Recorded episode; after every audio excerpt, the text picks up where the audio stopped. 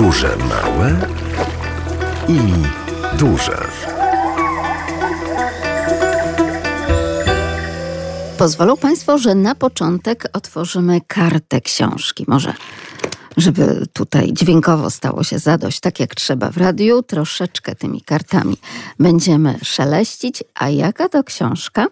Z Włóczykijem Bychawskim Wędrówki Niedalekie. Marek Kuna. Autor, ale także bohater naszego dzisiejszego wędrowania, naszych podróży małych i dużych, drodzy Państwo. Geograf, regionalista, historyk amator, przodownik turystyki pieszej PTTK. Miłośnik oczywiście wycieczek rowerowych, ale, ale ponieważ to wczoraj po Bychawie zimą wędrowaliśmy, więc poza historiami związanymi z tym terenem, z historią miasta, także z historią tego wszystkiego, co na lewo i na prawo, również zahaczyliśmy o ten element zimowy. Przykręcane do butów z blaszką w obcasie, ze szczękami z przodu. E, no i ba, ostrzone, prawda, tam po, po jakoś tak dość trudnawo, nie, niewielu ludzi umiało ostrzyć nie, niewielu ludzi umiało ostrzyć, drodzy Państwo, ale co takiego? Jakiż tutaj atrybut zimowy wspomina pan Marek Kuna? O to Państwa pytamy. 801 50 10 22, także 81 743 7383. A podczas tego naszego wędrowania i zwiedzania Bychawy będziemy dotykać tych tematów związanych z zimą, z historią miasta, z osobami, które są ważne właśnie dla tej miejscowości, ale też, tak jak i Państwo słyszeli, troszeczkę tymi śnieżkami i tym śniegiem się pobawimy. Bo rzeczywiście wczoraj bardzo piękna, um, piękny wygląd Bychawy, ubranej w śnieg i takie zdjęcia też jak najbardziej Państwu polecamy na naszych stronach internetowych www.radio.lublin.pl. Ale też polecamy na prezent książkę, książkę z Włóczykijem Bychawskim Wędrówki niedalekie z dedykacją autora dla szanownego słuchacza bądź słuchaczki Polskiego Radia Lublin życzeniami miłej lektury, ale także z życzeniami owocnego zwiedzania Bychawy. Bychawy Marek Kuna. No to drodzy Państwo, proszę się zastanowić, o czym tutaj mowa? Przykręcane do butów z blaszką w obcasie, ze szczękami z przodu. E, no i ba, ostrzone, prawda, tam po, po jakoś tak dość trudnawo, nie, niewielu ludzi umiało ostrzyć Niewielu ludzi umiało ostrzyć ten sprzęt, ale przydawał się niesamowicie to uwaga także do jazdy na sankach. Co, gdzie i jak, dlaczego, na co, po co to wszystko będziemy Państwu tłumaczyć. Podróże małpka radiolublin.pl. Czekamy na Państwa odpowiedzi, ale też na wspomnienia związane z Bychawą albo adresując oczywiście także to pytanie do mieszkańców, obecnych mieszkańców Bychawy, prosimy o takie historie, jak teraz wygląda wygląda Bychawa i za co Państwo lubią to właśnie miasto. 801 50 10 22. Przykręcane do butów z blaszką w obcasie, ze szczękami z przodu. E, no i ba, ostrzone, prawda, tam po, po jakoś tak dość trudnawo, nie, niewielu ludzi umiało ostrzyć. Tak to właśnie wczoraj było, kiedy w sobotę wędrowałam z Włóczykijem Bychawskim, czyli Markiem Kuną po Bychawie i on wspominał, że takie oto urządzenie zimą na te śniegi jak najbardziej się przydawało, ale nie są to sanki. Wiele osób, e, wielu naszych radiosłuchaczy wskazywało taką odpowiedź, ale do sanek, o dziwo, też tym byłam zaskoczona i oczywiście poprosiłam pana Marka Kunę o rozwikłanie tego zadania. Tak naprawdę do czego czego były łyżwy przy sankach. To o tym też jeszcze za chwileczkę sobie porozmawiamy, ale pan Jan z Zamościa, ale pan Jan ze Świdnika, ale pan Mariusz z Lublina, a także pan Marek, z którym teraz możemy porozmawiać z Wisłowic. Dzień dobry. Dzień dobry, witam. Chyba panowie wiedzą o co chodzi, prawda? No, wydaje mi się, że przeżyliśmy jeszcze te czasy, bynajmniej ja, e, kiedy, kiedy to no odpowiedź brzmi łyżwy, tak. Yy, bo to były, były takie w, obca, w obcasie była taka blaszka, gdzie tą łyżkę, łyżbę trzeba było pod kątem, wydaje mi się, nie wiem, 90 stopni założyć. Był taki otwór i później przekręcało się tak jak do stopy łyżwę i z przodu właśnie te, te klamerki takie były, na kluczyk taki jeszcze, skręcało się wtedy właśnie tą łyżwę, tą formę do, do, do buta, do podeszwy. No i, i w ten sposób e, jeździło się na łyżwach. Nie były to takie łyżwy jak dzisiaj, że, że to są łyżwy e, no, e, kompletne z obuwiem, prawda? Tylko to były takie, takie doczepiane. I również pani Monika, pisząc do nas na podróże małpka.radiolublin.pl, pisze, że chodzi oczywiście o łyżwy, które w dawnych czasach, jak to brzmi, prawda, panie Marku, w dawnych czasach tak. były przywiązywane do butów właśnie te zaostrzone płozy, podobnie zresztą jak i narty. Z opowieści mojej cioci, kontynuuje pani Monika, dziadek zanurzał w gorącej wodzie specjalnie przygotowane deseczki, by je potem w charakterystyczny, ten narciarski sposób wygiąć. To piękne wspomnienia i te skute mrozem sadzawki, rzeki, ech, te wszystkie czasy i pozdrowienia od pani Moniki. Jak widzę, to nie tylko pani Monika ma takie wspomnienia, ale także wszyscy inni nasi radiosłuchacze. Bardzo nas to cieszy. Ja byłam zaskoczona, że właśnie również te łyżwy przydawały się podczas zjeżdżania z górki na sankach. Czy u państwa też to praktykowano, e, panie Marku? No powiem uczciwie, e, kiedyś e, ja mieszkałem w takiej miejscowości, gdzie no, o asfalcie to jeszcze nie marzyło się nawet, ale drogi to były tak wyjeżdżone, wyślizgane, dosłownie taka szklaneczka, jak to potocznie się nazywa. Także nie, nie było mowy o jakiejś, no zresztą, powiem inaczej, lata 60. samochodów jeszcze nie było tak dużo jak dzisiaj, no i nasze wymagania na pewno były inne. Ja wiem, o co panu chodzi. Chodzi panu po prostu o te kwestie bezpieczeństwa, e, tak. bo dzisiaj to, to by było w ogóle nie do pomyślenia, prawda, żeby gdzieś tam z górki ulicą zjeżdżać. Oczywiście. Także jeśli chodzi o to natężenie ruchu i wszystkie te rzeczy doskonale znamy. Natomiast też podejście do tej swobodnej zabawy zimowej dzieci było troszkę inne tamtejszych rodziców z lat minionych, Całkiem właśnie z tych dawnych czasów, prawda? Całkiem inne. I, i to było właśnie właśnie piękne, bo ja jako mały chłopiec z rówieśnikami, ze starszymi yy, chodziliśmy, no jeżeli wiadomo, w wolnym czasie, to, to człowiek tam się bawił, zjeżdżał, wychodził na górkę i znowu zjeżdżał, gdzie to trwało czasami no, kilka godzin nawet tak się udawało, ale wszyscy byli szczęśliwi, wszyscy byli chyba zdrowi. Nie pamiętam, żebym ja chorował, bynajmniej w tamtym czasie. Także no, no, piękne wspomnienia. Bardzo się cieszę, że Pan się podzielił z nami tutaj tymi wspomnieniami. Bardzo, bardzo się cieszę. No i tak to jest, że ten hard ducha, e, ale także to kształtowanie charakteru, jak i również zdrowia było wówczas praktykowane. Wszystkiego dobrego, Panie Marku. Dziękuję, Dziękuję pięknie. ślicznie. Pozdrawiam. Pozdrawiam, pozdrawiam serdecznie. A my powracamy do opowieści Marka Kuny, geografa, regionalisty, historyka amatora, e, przewodnika tak naprawdę po Bychawie który w końcówce 2023 roku poprzez Bychawskie Towarzystwo Regionalne wydał książkę z Włóczykijem Bychawskim Wędrówki Niedalekie i tam też wspomnienia zabaw na tym bychawskim śniegu.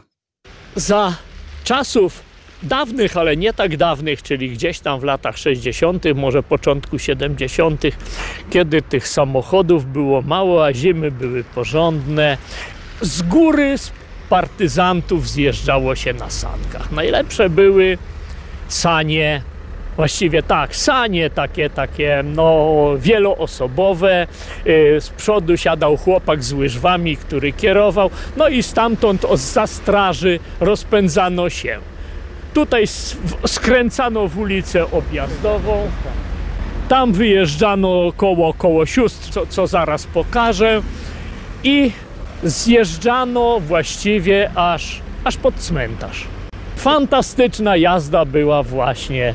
No, dziś już tego się nie da zrobić. Po pierwsze, ulice są zatłoczone samochodami, a po drugie, śniegu nie ma raczej. Drodzy Państwo, z ulicy Partyzantów aż pod cmentarz jesteśmy w Bychawie, więc proszę sobie taką mapkę w wyobraźni rozłożyć. To niezłe kilometry można było tymi saniami tak naprawdę e, poślizgać się i pozjeżdżać. I teraz już rozumiemy. Chodzi o to, że ten chłopiec, który siedział e, w tych saniach wieloosobowych, takich większych, drodzy Państwo, on sterował tymi nogami z łyżwami po to, żeby jeszcze bardziej się ślizgać, no i żeby to tak sprytnie omijać jakieś napotkane przeszkody pewnie na tych wszystkich górkach. Prawda, pani Janino? Dzień dobry.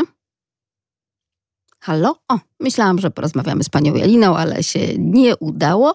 W takim razie powróćmy jeszcze raz do tej Sanny Bychawskiej. O, tędy się jechało właśnie i tam do narożnego budynku zaraz, jak sobie pójdziemy. Na początku siedział, kierował łyżwami właśnie, żeby za zakręcał tu, tam. No i te sanki tak jechały tam i to właśnie do, tam najbardziej w pamięci utkwiły tamtym dzieciakom duże sanie, które ktoś tam miał właśnie czyli większe sanie wieloosobowe, a niekoniecznie takie pojedyncze jabłuszka, na jakich zjeżdżają współczesne dzieciaki. Cieszył nas wczoraj ten śnieg i to słońce w Bychawie i naprawdę spacer był wyjątkowy, a spotkaliśmy się po to, żeby powędrować szlakiem książki, książki, którą mam dzisiaj dla Państwa od pana Marka Kuny, z Włóczykijem Bychawskim, Wędrówki Niedalekie, czyli takie dalsze i te bliższe, drodzy Państwo, ale także dalsze i bliższe sercu historii historiom i opowieściom, które snuje Marek Kuna. No to dokąd idziemy? To ja pytam, dokąd idziemy, w którą stronę? Mm. He. No bo tak, tutaj to mamy nowe osiedle południowe, straż pożarną i tak dalej. I tędy powiedzmy można się przespacerować, tylko że to nie powie niczego w zasadzie o dawnej Bychawie. Ale tam zaraz Bychawa się kończy. Więc tu właściwie jest ciekawe to, że ulica Partyzantów jest tutaj. A partyzanci to właściwie taki stan ducha miejscowych. Właściwie tak ulica partyzancka pierwotnie, a potem partyzantów czyli dawna Gałęzowska, właściwie to odzwierciedla. Partyzanci są obrotowi, więc może tego wątku partyzanckiego nie będę rozwijał, bo to w zasadzie by nam zjadło cały, ca całą naszą wędrówkę i opowieść. Może kiedy indziej, a może kto inny, bo tu w końcu mamy stowarzyszenia patriotyczne, które się tymi rzeczami zajmują. O właśnie przed chwilą mijaliśmy kolegę, który się zajmuje takimi rzeczami. Ten z psem. To jest e, charakterystyczne, że tutaj co człowiek to znajomy. No tak. Taka jest Bychawa. Mieszka nas tu niecałe w tej chwili 5 tysięcy ludzi. No i właściwie to właściwie to wszyscy się znamy. A twoja Bychawa, Marku, to już Bychawa łącznie 40 lat, tak? Życia i e, mieszkania? No tak wypada. 40, no tak, tu urodził się mój syn, a jest dzisiaj facetem po 40. Czyli co, w dół, tak? W dół. Płyńmy w dół do starej Maui. Śpiewają żeglarze. Pieśń wielorybników. Przypomnę, że Maui to jedna z wysp hawajskich, gdzie zimują wieloryby. Ale to mniejsza, mniejsza o to. Mniejsza o to, nie, nie, to tylko z geografem, także z przewodnikiem, z wędrowcem, włóczykijem bychawskim. Możliwa jest taka podróż z ulicy Partyzantów w Bychawie, także gdzieś tam hen, hen daleko za morza. I w tym rytmie wioseł i fal dopłyniemy przecież tak naprawdę z Włóczykijem Bychawskim do Bychawy, ale zanim to jeszcze zebrało się Państwu na wspomnienia, jak to z tymi sankami i nartami i łyżwami bywało. Dzień dobry Pani Zosiu. Dzień dobry. Mąż tu podpowiada, że jeszcze takich metalowych, tych y, jak to na skówki się mówiło, nie miał to sobie tam sam wydedukował i taką niby, to niby to łyżwy były, drewno takie trójkątne, tam wy, wy, troszeczkę czymś tam papierem ściernym czy czymś podczyszczone i drut przez odczubka buta i pod spodem tam znowu do czegoś było domocowane i na takiej właśnie deseczce.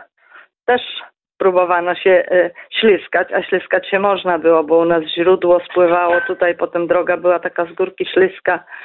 No gdzie, gdzie tak jak pani mówiła, że nie było samochodów, to można było. Później też były problemy. No i teraz są problemy, bo jeszcze brat męża jeździł na Zalewie Janowickim, to zrobił taką drogę jak od nas do Radomia. E, odśnieżył sobie przodem, jakoś tam. Oj.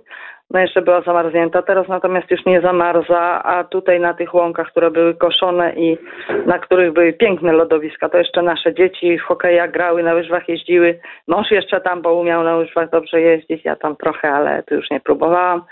E, teraz jak bobry zalały, to te e, sitowia i to inne.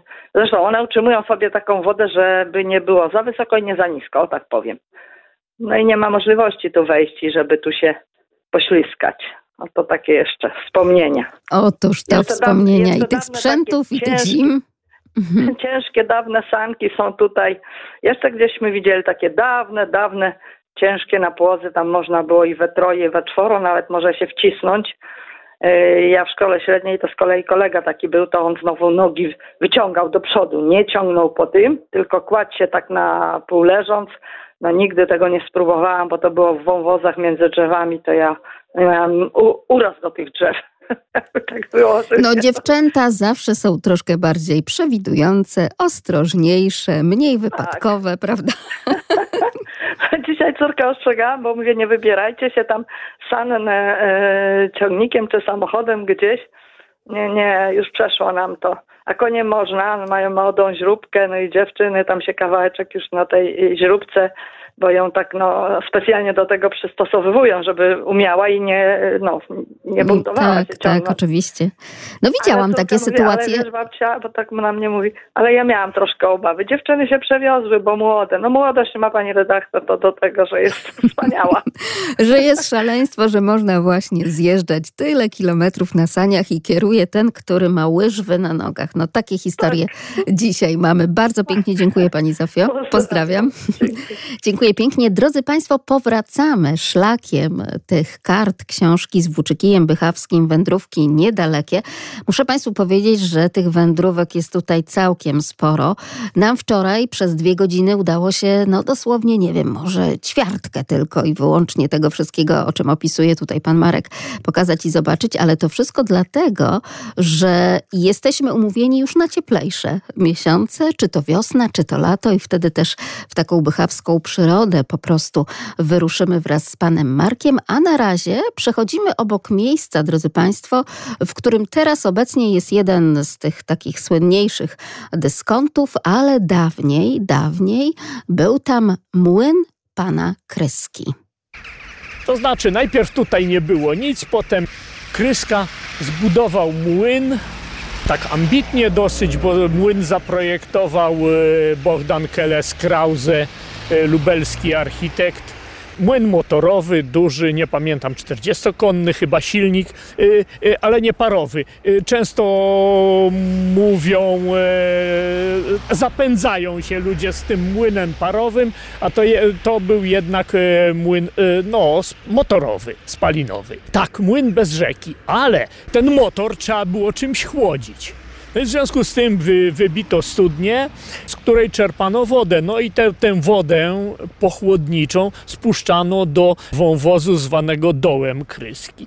Właściwie to możemy. Nie, y, nie, nie przejdziemy sobie tamtędy, potem tam przejdziemy. W każdym razie, dołem Kryski płynęła woda z młyna, była ciepła, można było umyć w niej nogi, nawet w zimny dzień, także no, y, wielorakie korzyści stąd płynęły. A teraz y, supermarket. A teraz, no niestety, tak tak, tak, tak popłynęło. Młyn przechodził różne rzeczy, właściwie kryskom to przyniósł bardziej, no, właściwie cierpienia, można by powiedzieć, w każdym razie problemy. Upaństwowiony przez długi czas był młynem państwowym. Po, po zawaleniu się komuny i pewnych targach zwrócono, ale to już był młyn właściwie no, szczątkowy, bo właściwie już kwalifikował się albo do remontu, a jeszcze bardziej do rozbioru. I tak oto zniknął nam y, piękny zabytek. Nie, nie wymyślono jakiejś nowej formuły dla tego młyna, więc zniknął nam z krajobrazu. No i cóż, tak, tu właśnie stały konie. Po pierwsze, to ten, ten oto plac był wybrukowany takim kocimi łbami. Jak mówią mieszkańcy Starobrukiem. Tu, tu zajeżdżały wozy konne, no te konie tam żuły sobie obrok albo siano. Młyny mielą powoli, oczywiście mielił i ten, a mielą powoli po to, żeby tej mąki nie przypalić. Młyn był wysoki, dwupiętrowy, bo młyn powinien być wysoki, żeby ta mąka wędrowała i napowietrzała się. Młyn był drewniany, a motorownia murowana, bo motorownia była obok. Jest, jest właśnie takie zdjęcie, jeszcze ze stare zdjęcie ze stojącymi końmi na, na placu. No i to właśnie. A, i to ciekawe te konie jeszcze, że one właściwie to były takie konie rasowe. Piękne, jakieś ang Anglo-Araby, pół-Araby, coś takiego. Tu, tu właściwie nie było kiedyś y, koni ciężkich, transportowych, były jeżeli kogoś było stać, to miał konia szlachetnego, bo to świadczyło o gospodarzu. Tutaj te tradycje szlacheckie, aczkolwiek no, no chyba tak, chyba zapoczątkowane przez to, że była tutaj szlachta od, od, od zagrody aż po, no właściwie no nie, magnatów to nie było, ale przynajmniej takiej dobrze osadzonej szlachty. A a porządny gospodarz starał się naśladować no, tego, tego szlachcica. A było tak dlatego, że przez Bychawę wiódł trakt handlowy z Rusi i potrzeba było ochrony tego traktu. Więc stąd były szlacheckie wioski, takie jak Kosarzew, Stara Wieś, Sobieszczany, etc., etc. Był młyn, nie ma młyna. Ale, drodzy Państwo, właśnie w tej książce wydanej w grudniu 2023 roku z Włóczykijem Bychawskim Wędrówki Niedalekie Marka Kuny znajdą Państwo fotografię tego młyna, co to był, a już go teraz nie ma, także wiele innych archiwalnych zdjęć, jak i w porównaniu z tym wszystkim, co współcześnie, a współcześnie wędrowaliśmy wczoraj między innymi tuż przy ulicy Szkolnej. Tutaj mamy, tutaj mamy ulicę Szkolną i tam w oddali widać szkołę. Zbudowana została, znaczy ukończona została w 1963 roku. Są zdjęcia z uroczystej przeprowadzki y, szkoły podstawowej z dawnego budynku obecnego zespołu imienia księdza Kwiatkowskiego do nowej szkoły, nowej siedziby. No i od tamtej pory tu się tu, tutaj szkoła ma siedzibę, tu było gimnazjum, ale przestało być. Bolesława Prusa szkolna jest tam dalej. Większość tych ulic nosi, dzień dobry, imię literatów. Prus w Bychawce na pewno był. Jego przyjaciel Gustaw Doliński, ówczesny właściciel Bychawki, żenił się z Różą Rolandówną, okoliczną ziemianką. No i na ślubie świadkiem był właśnie Bolesław Prus. Czy przy okazji był w Bychawie, a tego nie wiem. Poszukamy, sprawdzimy, ale Bychawka jak najbardziej. Tak, tam był Bolesław Prus, no i stąd też między innymi po sąsiedzku niejako Bychawa ma również taką ulicę jego imienia, ale także jest ulica księdza Dominika Maja, dawniej objazdowa, parkowa, Nadwale, ulice Batorego, Kościuszki, ale też i dzielnice takie jak Zadębie, Wandzin czy też Wola Duża, ulica Spokojna, dawniej Wieś Zadębie i takie oto tutaj, e, cytując Państwu, te miejsca. Takie oto rozdziały mogą Państwo kartkować w tej książce Marka Kuny, drodzy Państwo, i między innymi dowiadywać się, co się zmieniło, bo zmieniło się bardzo dużo, jeżeli wędrujemy szlakiem dawnej Bychawy, chociażby nie ma już śladu poza jednym charakterystycznym i szczególnym dawnego drewnianego kościółka, w którym można było, było powiedzieć teraz współcześnie, że niejako jest w takim centrum Bychawy, choć jeszcze to centrum i ten rynek będziemy sobie wraz z naszym przewodnikiem Markiem Kuną określać, bo w przypadku Bychawy nie jest to wcale takie oczywiste. Teraz tak, tu, tutaj kończyła się Bychawa. To znaczy miasto Bychawa, bo była, była Bychawa miasto, czyli, czy, czyli ten, to, to samo centrum tutaj z rynkiem, a tam dalej, w tamtym kierunku rozpoczynała się wieś. Bychawa starsza od miasta, bo miasto założono dopiero w 1537 roku, a wieś istniała najprawdopodobniej gdzieś tam od wieku XII-XIII, gdzieś tak. W XIV wieku jest wzmianka o kościele. A, była to wieś parafialna, co ważne. A wsi parafialnych w ten czas w Kasztelanii Lubelskiej było 20, coś takiego. Także taka, dzień dobry, taka ranga wsi na coś wskazuje. No i tu, w tym miejscu, oto stał kościół.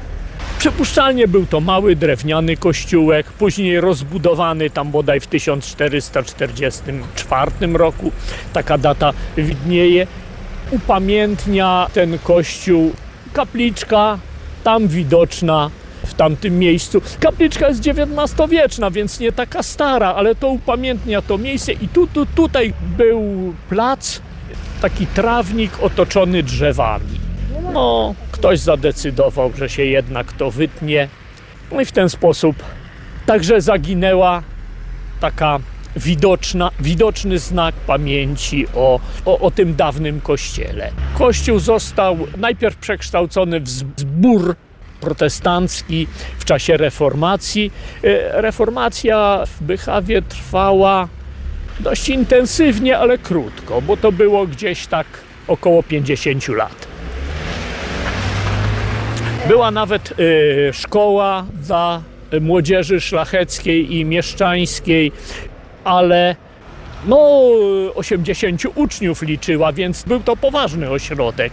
Miała pewne ambicje do utworzenia gimnazjum, ale wraz, wraz z upadkiem reformacji przestała istnieć.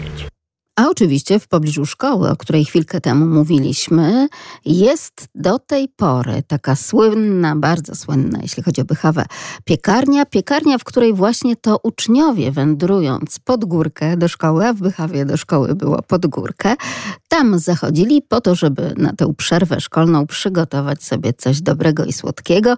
A cóż to takiego było? Z pewnością nasi radiosłuchacze bychawianie doskonale wiedzą. 801 50 10 22, a także 81 743 7383. Zajrzyjmy w takim razie do tej słynnej piekarni. Zaraz, moment, przejdziemy kawałek. Piekarnia Kowalskiego. Właśnie, to jest to. Tutaj już czwa, czwarte bodajże pokolenie Kowalskich piecze i sprzedaje. I to jest chyba to najbardziej takie bychawskie pieczywo. Cóż, właściwie dodać do tego mogę niewiele, bo Aha, y, co się tutaj piecze? No, za komuny, to jak pan Kowalski opowiadał, nie było z czego robić, więc tam jakoś się worek cukru za, e, e, załatwiło bułki z cukrem. Słynne bułki z cukrem bychawskie. Dzieci szkolne biegnące do szkoły tu nabywały tam albo wpadały na przerwie po bułkę i tak to się toczyło. Jeszcze kapuściarz bychawski też ciekawy, no bo beczkę kapusty też jakoś tam na tle tej, tej mizerii, prawda, można było załatwić. A dzisiaj, no jak widać, dużo tego jest. Na, na chwilę może zajrzyjmy do piekarni. Proszę, proszę. To jest kapusta i kapusta jest z pieczarkami też. Dzień dobry. Wywiad dla radia. A z samą kapustą, Z samą kapustą nie. a to. Jest pachnąco na bogato, wszelakie, wszelakie pieczywa i ciasta. Proszę, paszteciki, rogaliki już się maślane skończyły. Małe ponczusie, a tam ciasta cukiernicze, to, to ta. I bułek z cukrem też nie ma. Bułek, bu, dwie jeszcze zostały, no proszę. No i chleby oczywiście, parę różnorakich, także jak widać, Ja akurat nie, tutaj nie mieszkam, ale jak do szkoły chodziłem do podstawowej, to zawsze przychodziłem tutaj na te właśnie bułki z cukrem. To bardzo smakowały te bułki. No gdzie dzisiaj to już tych bułek najprawdopodobniej nie ma. Są, są. Co? Są. są takie same, jakie, podobno takie same jak były kiedyś. O, o, o, o, o, o takie. Dobra, lecimy dalej. Piekarnia u państwa Kowalskich, u pana Kowalskiego w Bychawie i słynne bułki z cukrem, czyli posypane po prostu cukrem po wierzchu. No i ten smak niezapomniany. Państwo także pisząc do nas na podróże małpka.radiolublin.pl nawet jedna radiosłuchaczka nie dość, że pamięta ten smak i rzeczywiście zaznacza pani Joanna, że niewiele się zmienił od tych lat minionych, wspominanych, wspominanych właśnie między innymi przez Marka Kunę podczas tej podróży takiej historycznej, geograficznej, też po Bychawie, to jeszcze zdjęcie takiej nadgryzionej, konkretnej buły od pana Kowalskiego, posypanej cukrem nam tutaj przesyła. A my wędrujemy dalej, bo przewodnik Marek Kuna oczywiście nadaje tempo przewodnickie, no i jak najwięcej w ciągu tych dwóch godzin, nie dość, że wczorajszej wędrówki w tym zimnie, tak też i dzisiejszej wędrówki, bo przecież nasz program Podróże Małe i Duże to też dwie godziny antenowe, chce jak najwięcej nam pokazać. I wchodzimy, drodzy Państwo, w takie charakterystyczne bychawskie podwórze. Tutaj, oto, proszę bardzo, taka tradycyjna, bychawska, kupiecka kamienica, czy jak to nazwać. Tutaj duża brama, przejezdna sień, no i podwórko w środku. Tam były oficyny i jakieś takie warsztaty, zakłady, garaże, później garaże, wcześniej wozownie i inne tego rodzaju pomieszczenia. Cóż do tego dodać? To jest y, jeden z późniejszych ale, y, budynków, ale tak wszystkie wyglądały. A jeszcze słuchaj, te łyżwy to były dwupłazowe czy jedno? E, łyżwy, e, e, jedno.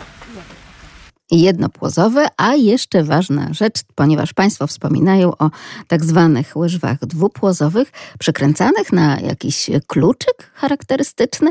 Bardzo dziękujemy za te wszystkie wspomnienia. Naszym przewodnikiem na dzisiaj jest przodownik turystyki pieszej, nie tylko po górach, ale także, tak jak Państwo słyszą, po Bychawie. A pan Marek Kuna mieszka w Bychawie od ponad 40 lat, no i w tym czasie naprawdę zdążył to miasto poznać, a nawet trochę polubić, a my wraz z nim. Podróże małe i duże. A my, drodzy Państwo, rozpoczynamy drugą godzinę wędrówek po Bychawie. Z Włóczykijem Bychawskim wędrówki niedalekie autorstwa Marka Kuny. Niezrównany przewodnik właśnie po tym oto terenie.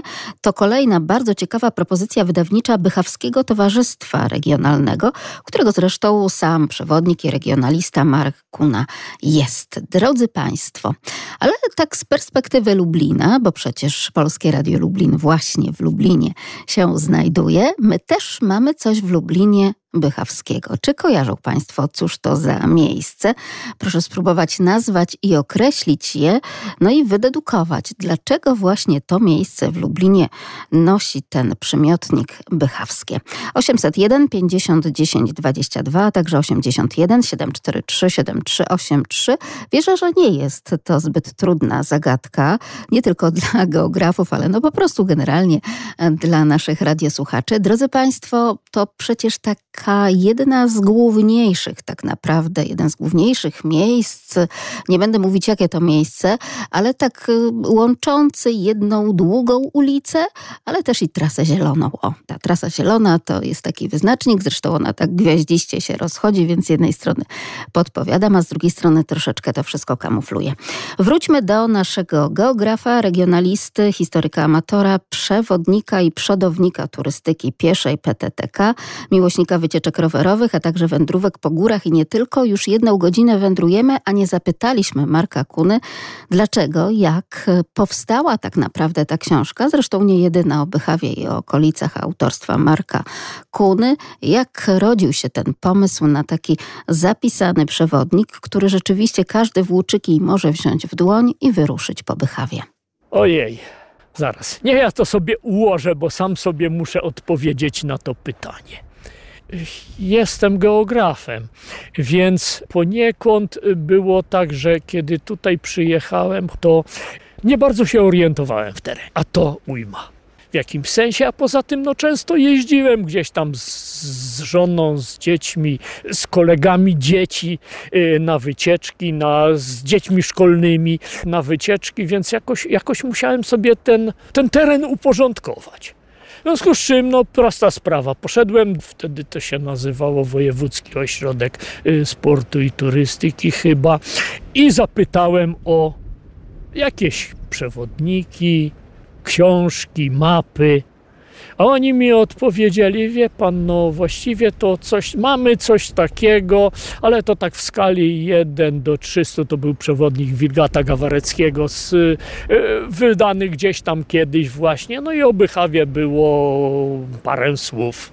Może mądrych i dobrych, ale nie, niewystarczających. E, z mapą było podobnie. Mapa była trzysetka Lubelszczyzny, więc obejmowała całą Lubelszczyznę. No i jak człowiek się tam wślepiał, prawda, z lupą, to mógł coś dostrzec, ale niewiele. Cóż. Mapy owszem e, produkowano, bo wiemy o tym, bo, bo, bo 25 sztabówka była w tym czasie, ale one były dostępne tylko w Wydziale Geodezji albo wręcz w, w wojsku. No, może jeszcze na UMCS-ie w, w, na Wydziale Biologii i Nauk Ziemi. W związku z czym, cóż, cóż było robić?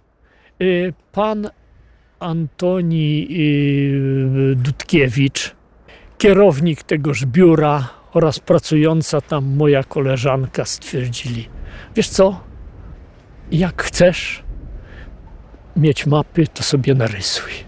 Cóż, jakiś czas upłynął, bo to nie tak od razu, ale yy, udało mnie się dostać jakieś podkłady geodezyjne, takie różne rzeczy, no i wziąłem i narysowałem.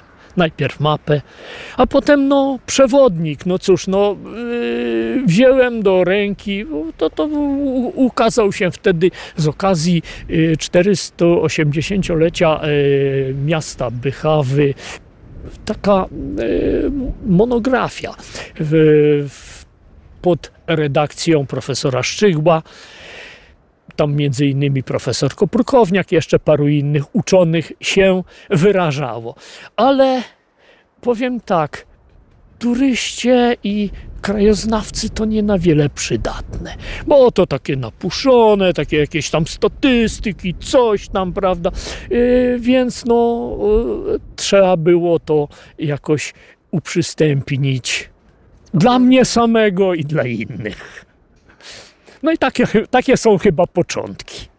Zrobiłem to. Najpierw było, najpierw była mapa, tak jak mówiłem, potem dla potrzeb sołec tutaj y, sporządzono takie jakieś krótką charakterystykę wsi, co było dosyć y, o, o, tyle, o tyle ciekawe, bo y, trzeba było równomiernie dosyć opisać te, te 30 ileś tam sołec. Było tak, że jedne wsie są stare i mają historię gdzieś tam od Piastów, prawda, od Piasta Kołodzieja i są dość duże, a inne to są małe kolonie, które, które, no, którym można po, po, poświęcić parę słów. No i tutaj musiałem y, sięgnąć gdzieś do jakichś y, źródeł, jakichś źródeł, więc y, bardzo różnych. Bardzo pomocnym się tutaj okazał słownik geograficzny Królestwa Polskiego i innych krajów, tam tratatata, to bardzo długa nazwa. Tylko no, to też trzeba było ten te teksty rozumieć. I to też tak nie, przy, nie przyszło mi od, bo trzeba było na przykład się dowiedzieć tego, że dawniej to Gałęzówka była rzeką główną, a Kosarzewka dopływem. Ba, zresztą nazywały się w ogóle inaczej jakoś tam. I, i w związku z czym, no to właśnie takie, takie z tego rozwinięcia tych dawnych tekstów, próby ich jakiegoś tam uzgodnienia, pomyłek też moich, prawda, i, i nieścisłości. No, wywodzi się właśnie po pierwsze książka o sołectwach y, Bychawa, moje małe centrum świata, no i druga wędrówki z bychawskim włóczykijem, ta, którą wydałem ostatnio. Marek Kuna, nasz przewodnik na dziś, drodzy Państwo, a ja pytałam Państwa z perspektywy Lublina. Cóż takiego Lublin ma bychawskiego? Być może Pani Krystyna zna odpowiedź. Halo, halo, dzień dobry. Dzień dobry, witam serdecznie. E, Myślę, że znam odpowiedź. Ym, Chodzi tu o plac Bychawski, który właśnie mamy e, tu w w centrum wręcz Lublina, a droga e, prowadząca w kierunku Bychawy, e, myślę, że stąd plac Bychawski, bo tu od Kunickiego i w tym kierunku jest droga, do Bychawy. Tak jest, dawniej nazywany traktem bychawskim, czyli tak. Plac Bychawski w Lublinie, jeden z głównych placów w Lublinie, będący taką drogą łączącą ulicę Kunickiego, dość długą, i trasę zieloną. On właśnie tę ulicę Kunickiego po prostu nam tutaj zamyka. A domyśla się pani, tak y, oczywiście, że tutaj chodzi o to, że to w pobliżu i na kierunek Bychawa. Dlaczego to akurat place? Place z czym się dawniej kojarzyły? No place to tak myślę, że właśnie z takim centralnym miejscem, gdzie tam ludzie się spotykali, ale były też targi. Otóż e, to, otóż to. Tak, jak najbardziej. I to być może między innymi ulokowało ten plac Bychawski właśnie z tej strony e, Lublina i tutaj na ten plac e, przyjeżdżali mieszkańcy e, Bychawy i okolic po to, żeby pohandlować jak najbardziej. Więc stąd też e, właśnie ten plac. A ta trasa dawna, czyli trakt bychawski, prowadziła od mostu na Bystrzycy aż do nowo powstałej stacji kolejowej, no bo wiadomo, że tutaj też skupisko ludzi było bardzo duże, prawda? Więc to powstanie kolei także zdeterminowało tutaj rozwój tego przedmieścia, przekształcając je później w taką pełnoprawną miejską dzielnicę przemysłową. I tutaj niejako z jednej strony na początku miasto się kończyło, a później już się rozrosło w drugą stronę. Świetnie. Jak to jest, że osoba z Kraśnika tak doskonale zna i Lublin i Bychawę? To znaczy y, z Zakraśnika, a y, interesuję się tam tym miejscem, bo mam też tam trochę przyjaciół, a w ogóle moje pierwsze y, spotkanie z Bychawą było w czasach takiej mojej wczesnej młodości, gdzie kolega, który uczęszczał tam do szkoły właśnie w Bychawie, zaprosił mnie na studniówkę. Wow! Zachwyciła mnie ta, ta Bychawa, no i teraz tam czasami bywam. Bardzo się cieszę. Rzeczywiście jest się czym zachwycić w tym miejscu. Już tak z wiosną będzie można powędrować i troszeczkę przestraszyć się przecież i białej damy, która tam e, potrafi niejedną osobę przestraszyć i już tam nie jeden topielec w Zalewie Bychawskim też utonął z jej właśnie przyczyny i powodu. Wspomniała Pani studniówkę. No teraz właśnie mamy okres studniówkowy. Proszę mi powiedzieć, to jaką kreację miała Pani na tę studniówkę, bo to chyba troszkę inaczej, niekoniecznie szpilki i plecy, jak dzisiaj. Znacznie, znacznie inaczej. Po pierwsze studniówka była się właśnie w szkole, w liceum właśnie w Bychawie, a moja kreacja to tak nie chciałam odstawać od y, y, młodzieży, która tam uczęszczała do tej szkoły, więc było to granatowa sukienka z takim właśnie białym jakby małym kołnierzyczkiem, taka dosyć skromna. Była długa, ale granat, taki granat zdecydowanie. Wyobrażam sobie, pięknie pani ją tutaj opisała, pani Krystyno. No to musiała być piękna suknia, świetna zabawa. No i dobrze, że No do tej pory się to Pierwsza, wspomina. pierwsza studniówka, pierwszy taki duży bal, bo ja byłam bardzo młodą, młodą osobą, wtedy też uczyłam się w Lublinie, więc jeszcze byłam przed swoją studniówką, e, dwa lata przed, więc no, było to ogromne przeżycie. Stąd ta Bychawa zapadła mi bardzo w pamięci. Bardzo się cieszę w takim razie, pani Krystyno. Polecam wędrówki po Bychawie, także z naszym bychawskim oczywiście włóczykijem. Wszystkiego dobrego. Pozdrawiam serdecznie. Dziękuję Również pięknie. Pozdrawiam, wszystkiego najlepszego. Do usłyszenia.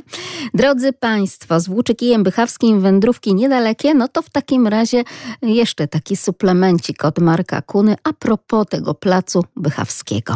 z tego, z tego oto miejsca, że tam przyjeżdżali ludzie z Bychawy. No, między innymi Żydzi po towar, e, z produktami do sprzedaży. Myślę, że tak. Że, że, też, że też w jakimś sensie. ten taki pierwszy Tak, bo tam się, tam się kończyło miasto w ten czas. Dopiero później zaczęto zabudowywać to e, fabrykami rozmaitymi rzeczami. Ba, nawet był tam kiedyś Park Bronowicki przed organizacją, inną organizacją przestrzeni. No i stało się tak, że ten park po prostu, ten park został wygryziony przez e, fabrykę Morica, no i jeszcze tam innych, i, i inne firmy, Plagę i Laśkiewicz, coś tam, coś tam właśnie takiego, które powstały po no, zbudowaniu kolei nadwiślańskiej, czyli po 1870 roku. Ale powracamy z Placu Bychawskiego w Lublinie, oczywiście do Bychawy. I stajemy przed domem towarowym, no, które jest e, to miejsce tak określane przez Bychawian, ale też i przez e, przyjezdnych, być może nie do końca e, słusznie, takim centrum teraz skupiającym wszystkich mieszkańców, no oczywiście na tym handlowaniu tam, ale, ale nie tylko. Bo jeśli chodzi o to centrum Bychawy, to jeszcze będziemy Państwa naprowadzać, że być może to niekoniecznie to miejsce, a może właśnie właśnie rynek w Bychawie, ale tam także swoista Arkadia kiedyś miała miejsce. Przejdźmy sobie może, przepuśćmy samochód, przejdźmy sobie może do tyłu, tam nam będzie wygodniej rozmawiać. I tak, zacznijmy od prawej strony. Tutaj budynek domu towarowego y, został zbudowany w roku 1965-6 oddany do użytku. Na tym kościele, na, na, na cmentarzu tutaj wykopano kości. Na szczęście ktoś tam pomyślał, żeby z szacunkiem przemieścić je na, na, na, na, na obecny cmentarz. To był dawny cmentarz przykościelny przy starym kościele, potem był cmentarz od XVII wieku przy nowym kościele, potem cmentarz polny. Ale wróćmy do naszego supermarketu. Dom handlowy bychawski, który był przedmiotem dumy bychawian. Tu różne rzeczy się kupowało i sprzedawało AGD, ubrania, jakieś tam tam rzeczy, rzeczy domowego użytku, tudzież żywność, tudzież apteka była, prze, przeróżne rzeczy rzeczy tutaj były. Był przedmiotem dumy Bychawian i był nieźle zaopatrzony jak na czasy no, gomułkowskie, gierkowskie. Później zrobiło się trochę bardziej chudo. Obecnie jest tutaj centrum chińskie, a dołem supermarket obok. Dzisiaj sprzęt AGD i zegarmistrz. Tak, zegarmistrz trochę taki tradycyjny, jak pisze w wierszu Słonimski, że zegarmistrz był filozofem. I pan Andrzej takim filozofem trochę jest.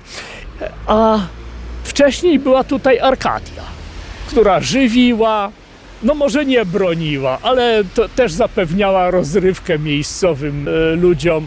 Tutaj się działy różne rzeczy. Tu zagrano pierwszą brygadę, kiedy upadła komuna. A wcześniej no, no różne, różne, różne tam przygody miano.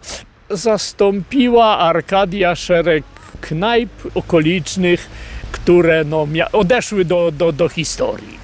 Ale, drodzy Państwo, wystarczy tylko i wyłącznie wykonać jeden mały ruch ramion. Odwracamy głowę, bo tak to jest, że w Bychawie to jednak wszędzie, do każdego miejsca bardzo blisko. I naszym oczom ukazuje się coś, co już teraz współcześnie tylko i wyłącznie możemy powspominać, czym było takie oto wyjątkowe miejsce z nazwą Herbaciarnia, drodzy Państwo. I o to też chciałabym Państwa zapytać, no bo teraz sztuczna inteligencja i internet podpowiadają, opowiadają nam, że herbaciarnia to takie na przykład personalizowane drewniane pudełko na herbatę. Ale czy w przypadku Bychawy rzeczywiście o to chodziło? 801 50 10 22, a także podróże małpka radiolublin.pl. Ale teraz odwróćmy się tutaj, w, te, w, te, w tę stronę. Tu kończyło się miasto przed wojną. Tutaj tą, tą linią oto był koniec miasta i już. W latach 50., 60. wzniesiono tutaj budynek sióstr skrytek, e, czyli sióstr służek Najświętszej Marii Panny. I tutaj chyba był internat, w ogóle nazywano e, herbaciarnią, a siostry herbaciarkami. Chodziło o to, że ksiądz Kwiatkowski, nasz tutaj dobrodziej i twórca nowoczesnej Bychawy. Dzień dobry. Pani Magda himalaistka, alpinistka, ciekawa postać współczesnej Bychawy. Właściwie tak tę, tę, tę rolę publiczną pełniły yy, siostry do roku 1955, kiedy im zabrano możliwość prowadzenia tej bursy. Natomiast no, całość pozostała i nie pamiętam kiedy kupił to pan Kowalski, właściciel piekarni a siostry przeniosły się e, tam do parafii i prowadzą schronisko dla kobiet. Więc to był jeden budynek, a wcześniej był promień, drewniany budynek tam koło pomnika Piłsudskiego. Takie oto bychawskie wspomnienia na temat herbaciarni, drodzy Państwo. Tak myślę sobie, że niejako polonistycznie rozbierając i słowotwórczo właśnie to słowo, to znajdą Państwo wyjaśnienie, cóż to było za miejsce. 801 50 10 22, a jeśli ktoś ma wspomnienia związane z herbaciarnią bychawską, to też czekamy. 81 743 7383 i podróże małpka radiolublin.pl. Ja tylko przypomnę, że dzisiaj walczymy o książkę, e, w której zostawił sam Marek Kuna dla słuchacza, słuchaczki Polskiego Radia Lublin z życzeniem miłej lektury, a także owocnego zwiedzania samej Bychawy. Drodzy Państwo, i zupełnie niedaleko od tej herbaciarni możemy przyjrzeć się różnorakim kamieniczkom bychawskim. To miejsce nazywali Żydzi Das Reiche Platz albo Das Reiche Parcel, bogatym miejscem. No i tutaj budowali, z tym, że nie, nie były to same żydowskie budynki. Tam się zaczyna e, budynkiem domu ludowego. Tutaj jakoś tak mieszanka. Jeden budynek żydowski, inny chrześcijański. Nie pamiętam, który czyje. Mój syn Kuba opisując w swojej pracy doktorskiej y, starą Bychawę, zabudowę Bychawy do, do 38 roku. Właśnie uwzględnia te wszystkie budynki i co ciekawe, one wszystkie są zaprojektowane, budowane zgodnie z planem, y, za pozwoleniem architekt, Wydziału Architektury, etc., etc.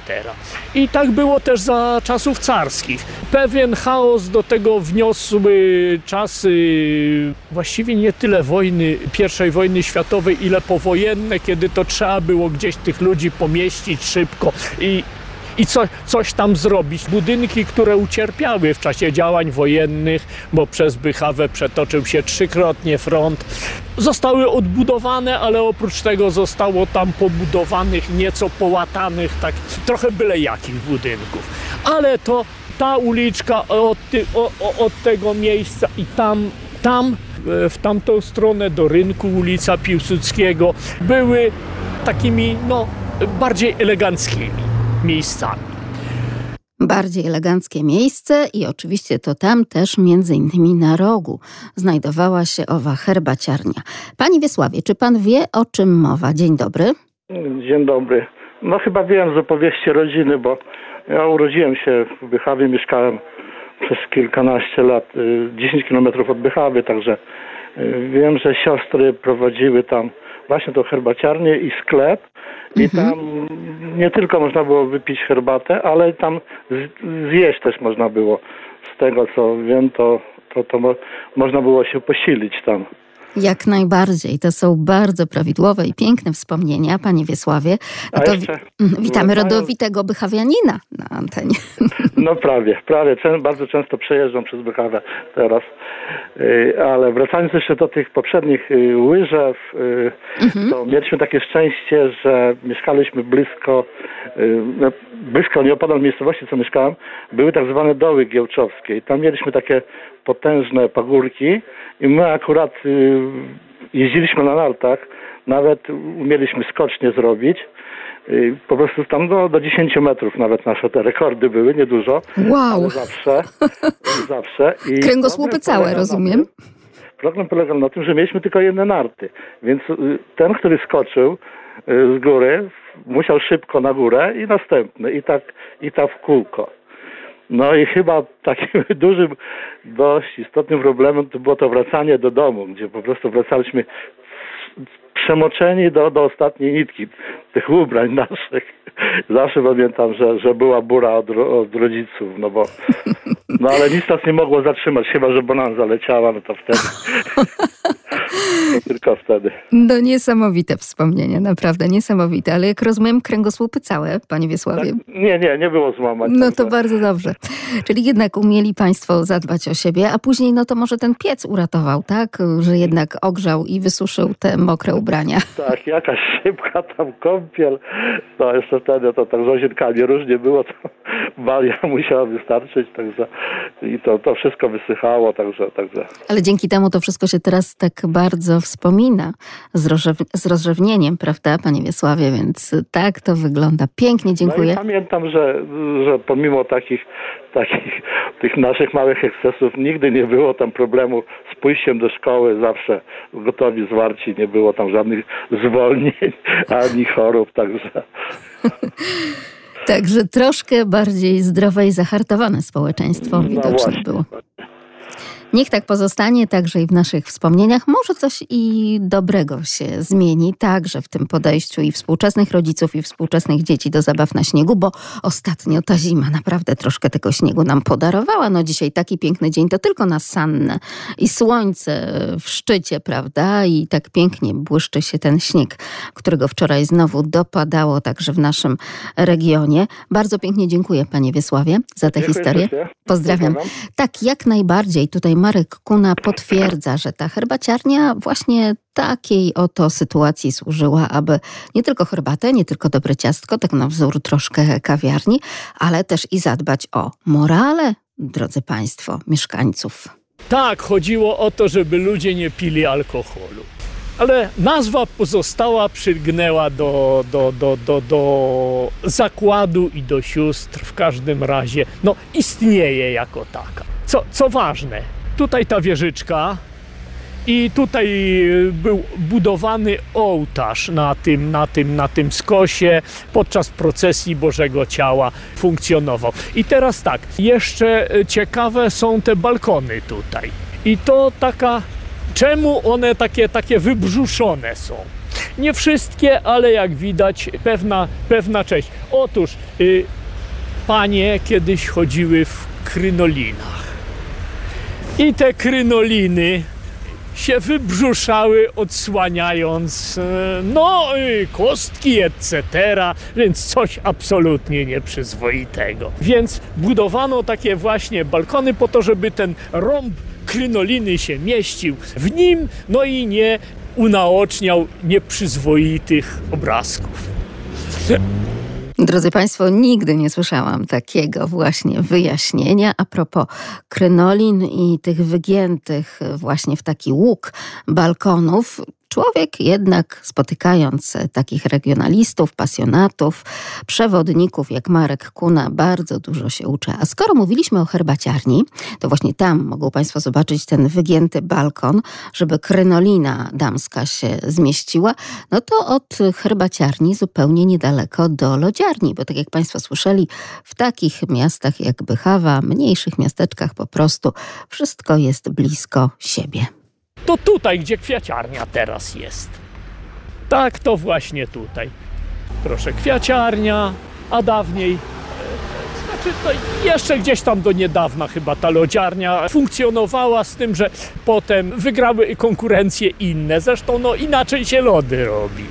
Kiedyś kręcono lody w e, lodzie pozyskanym z tafli zimą, zakopcowanym w e, trocinach, etc. Lód ten rąbano, solono, bo solanka obniża temperaturę i kręcono lody, to znaczy w takiej bańce, prawda, na mleko, tę mieszankę lodową, śmietankę, tam y, cukier, jajka, etc. Y, okręcano dla równego zamrożenia, nakładano łyżką do wafelków, no i tak właśnie wyglądało jedzenie lodów. W Bychawie, y, ja takie lody jadłem w Hrubieszowie, prawda, gdzie, gdzie mieszkałem, y, więc no podejrzewam, że nie inaczej było w Bychawie. Nie inaczej z pewnością było w wielu miejscowościach całego naszego regionu. Kręcone lody z lodu, prawdziwego lodu. To tak skoro przy zimie jesteśmy, to sobie także o tym rozmawiamy. Ale drodzy Państwo, jest taki budynek bardzo charakterystyczny, szczególny dla Bychawy. Zresztą ten budynek przepięknie widnieje, narysowany przez Matyldę Graboś na stronie tytułowej książki z Włóczykijem Bychawskim Wędrówki Niedalekie. I ten budynek budynek teraz będziemy Państwu opisywać. Budynek z zegarem, to tam słychać takie bychawskie kuranciki. Cześć Mirek. To jest mój szwagier, który e, były nauczyciel, który ob, ob, obecnie zajmuje się ogródkiem oraz obserwacją ptaków. Dobra, wędrujemy. No i teraz tak. Doszliśmy do budynku domu ludowego. Dom ludowy spółdzielni Jedność. Inicjatywa oczywiście księdza Kwiatkowskiego, wzniesiony, ukończony w 1913 roku.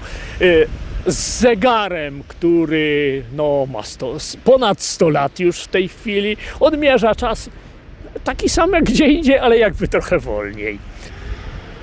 Dom ludowy, no tak, to, to, to, to wszystko. A tutaj była brama. To była brama na podwórko, y, potem, bo tu, tutaj były budynki jakieś takie miejsko-wiejskie chałupki, prawda, które się ciągnęły wzdłuż ulicy Turobińskiej, czyli tam w głąb. Dziwacznie dosyć, bo druga część ulicy Turobińskiej była tam po, po, po tam, tam gdzieśmy byli, czyli przy ulicy Armii Krajowej, później, a wcześniej, wcześniej to była Turobińska, prawda, Turobińska południowa i Turobińska północna. Potem jeszcze tak zwanym międzyczasie, to takie e, szerokie pojęcie międzyczas, e, nosiła imię Feliksa Dzierżyńskiego.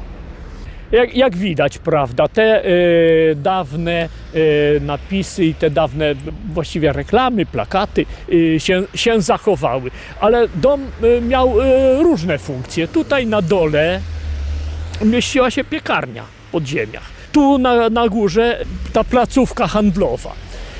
Na górze była szwalnia, a jeszcze w międzyczasie podejdziemy sobie tam, tylko musimy przejść do, do przejścia, prawda, bo byłoby to niewłaściwym bardzo, gdybyśmy sobie tak przeszli na, na skuśkę przez, tak, przez skrzyżowanie. Teraz tak, to jest budynek Urzędu Gminnego Urzędu Miejskiego w Bychawie. Wzniesiony zaczęto przed wojną, skończono za okupacji. Zachowały się zdjęcia z budowy oraz ukończenia tego budynku. Budynek zaprojektował Bogdan Keles Krause, szczególnie związany z e, Bychawą. E, dziwnie czemuś, chociaż no po prostu chyba reagował na zamówienia ale był twórcą poczty w Lublinie, y, banku Narodowego Banku Polskiego, no paru, paru bardzo ważnych budynków, a Bychawę też zaszczycił y, właśnie swoimi projektami. I teraz tak, podejdźmy tutaj bliżej, to zobaczymy. To jest późny modernizm, takich właśnie lat 30., gdzie to jest tak, modernizm odrzucał detal sama goła konstrukcja, nic takiego. To znaczy tak, Najpierw to było tak, że szukał jakiegoś takiego stylu narodowego, jakaś taka trochę, trochę, trochę góralszczyzna, trochę coś tam, barok, ale y, w miarę rozwoju dochodził właśnie do takiej prostej bryły, pozbawionej detalu, pozbawionej jakichś. I tutaj tylko te oto ryzality markują dawne, dawną kolumnadę. Y, dach prawie że płaski, tam niewielki balkonik tutaj i to jest ta część, bo ta tutaj y, też ciekawa, y, została zbudowana w latach 80., 90. Już przez kogo innego oczywiście. To kwestia modernizmu, ale jest jeszcze jeden bardzo piękny budynek w Bychawie, taki szalenie reprezentacyjny. To dobrze, że tak pięknie zachowany, czyli spółdzielczy bank ludowy, bank spółdzielczy. Piękny budynek przed nami. Spółdzielczy Bank Ludowy, dawniej obecnie Bank Spółdzielczy, miał swoją historię. Spółdzielcza kasa oszczędnościowa została założona gdzieś tam w początkach XX wieku przez księdza Kwiatkowskiego i wzniesiono na jej potrzeby ten oto budynek. Y, rozwijała się dość szybko, bo w tym przedsięwzięciu brali udział okoliczni mieszkańcy. To tak trochę się działo na pewnym starciu Polaków, Żydów, coś tam właśnie, gdzie miano zapewnić, uwolnić od, od tego lichwiarstwa, prawda, ale nie, nie, nie, nie zrzucajmy na Żydów, to, ale to się potem okaże. To, to nie było tak. Po prostu pewne osoby trudniły się lichwą, a, a to było niedogodne dla rozwoju Bychawy i dla dobra jej mieszkańców. Okoliczne ziemiaństwo, okoliczne na inteligencja, bo to wtedy już zaczynali, powiększała się kadra nauczycielska, etc.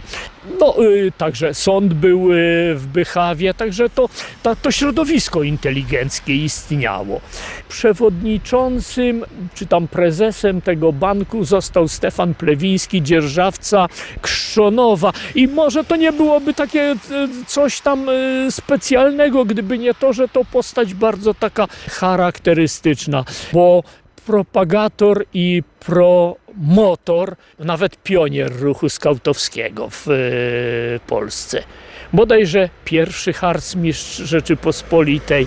Tu więcej przy, przy Krzczonowie. Tam istniała harcówka w lesie, w lasach krzczonowskich, ale to zostawmy ten wątek, bo to z kolei nas od, oddziela od, od, od banku, prawda?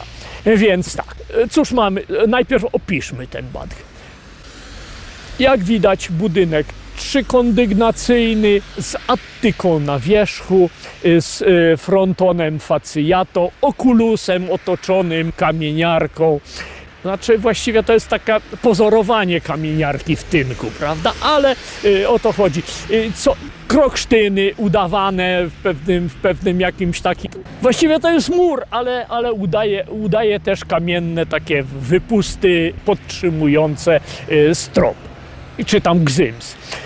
Ale ciekawostką jest, są hermy, czyli popiersia boga Hermesa, Merkurego, boga handlu, złodziei, etc., podróżników e, z atrybutami, jak kapelusz, niewitka, który e, miał zdolność przemieszczania Hermesa Stąd tam w sposób błyskawiczny, taki to taki podróżny kapelusz grecki znany nam z innych projekcji. Laska, kaduceusz, którym Hermes godził zwaśnionych. No i dwa węże. Węże, węże Eskulapa. Eskulap był synem Hermesa, takim promotorem braci lekarskiej i w ogóle medycyny, a węże Eskulapa występowały, jeszcze się trafiają w Polsce. Ciężko spotkać w tej chwili, bodajże na Roztoczu występowały, w Bieszczadach się dają zaobserwować. Już uważano, że wyginęły, ale pan Wajrak zaobserwował. Pomiędzy balkonami, no przede wszystkim okna z kamieniarką i taki kartusz. Właściwie pusty. 1913? To ro, rok ukończenia tego budynku. I w tym czasie bank osiągnął obroty ponad milion rubli. Oczywiście wojna tej e, działalności przyniosła duże straty, bo zwłaszcza po zajęciu Bychawy przez Austriaków pieniądze skonfiskowano. No, stowarzyszenie musiało się dorabiać od początku ale poradziło sobie. W 22 roku przyłączono kasę żydowską, bo to był taki sukces księdza Kwiatkowskiego. Namówić Żydów do wspólnej działalności, z której no, osiągniemy razem korzyści. W podobny sposób rzecz się miała z Bychawską Szkołą. I tak oto, drodzy Państwo, już wielokrotnie nasz przewodnik, czyli Marek Kuna, przewodnik po Bychawie, autor tej książki, którą mamy dzisiaj dla Państwa w prezencie z Włóczykijem Bychawskim Wędrówki Niedalekie, wspomina księdza Antoniego Kwiatkowskiego, czyli charyzmatycznego społecznika, który tak naprawdę sprawił, że Bychawa zaczęła się rozwijać. Chodźmy dalej. No i tutaj po prawej nasz dobrodziej ksiądz Kwiatkowski Właściwie taka postać dla Bychawy niezwykle zasłużona.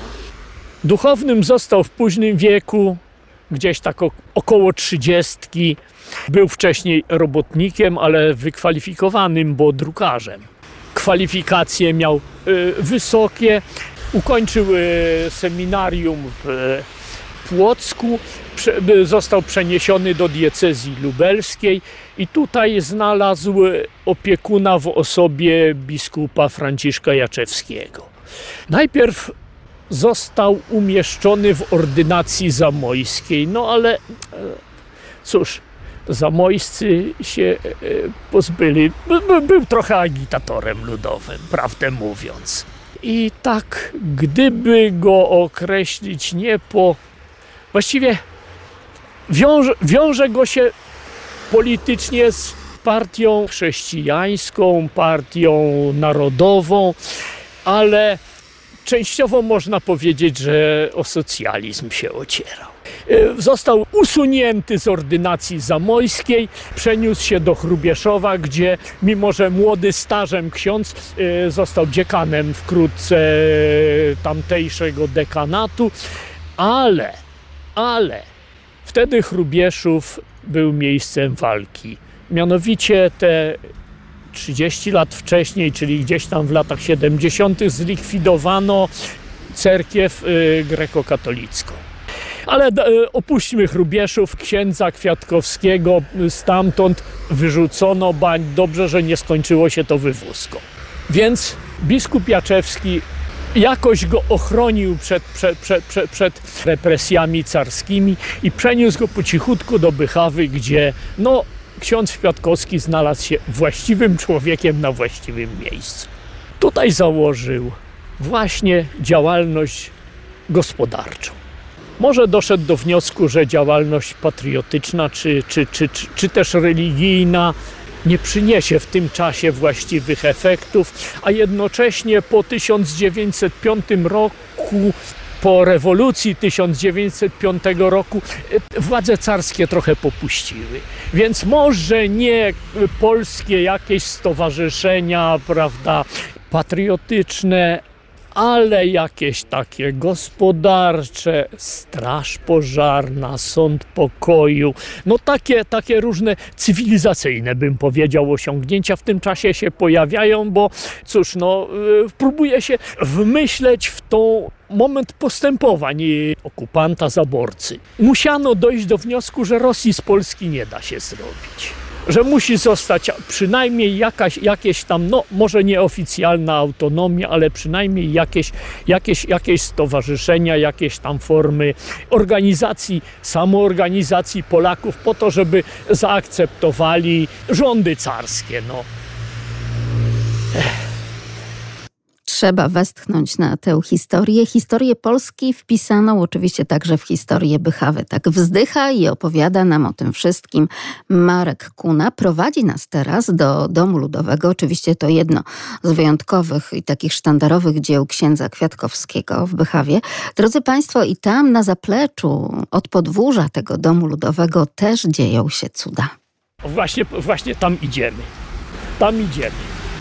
To jest cały, cały czas budynek, czy właściwie kompleks budynków Domu Ludowego. Tu był budynek główny, a tędy ciągnął się pawilon, w którym mieściły się różne rzeczy. A to łaźnie, bo ksiądz Kwiatkowski doszedł do wniosku, że skoro Żydzi myją się raz na tydzień przynajmniej, to chrześcijanie nie powinni być brudniejsi a to z kolei, więc łaźnia powstała z pralnią, umywalnią, etc. Tutaj, ha, i tu jest ciekawostka. Tu powstało kino. Właściwie powstała sala e, w, w tym budynku, powstała sala widowiskowa, teatr, towarzystwo muzyczne, takie różne rzeczy, które tutaj zjeżdżały, a też i miejscowi amatorsko udzielali się artystycznie lepiej czy gorzej, ale z dużym zapałem. O czym pisze y, Maciej Panecki, y, ówczesny mieszkaniec Bychawy. Natomiast tu, w tym tu, tutaj łączniku powstał ksiądz Kwiatkowski sprowadził projektor filmowy i sprowadzał też filmy i to już w 1911 roku.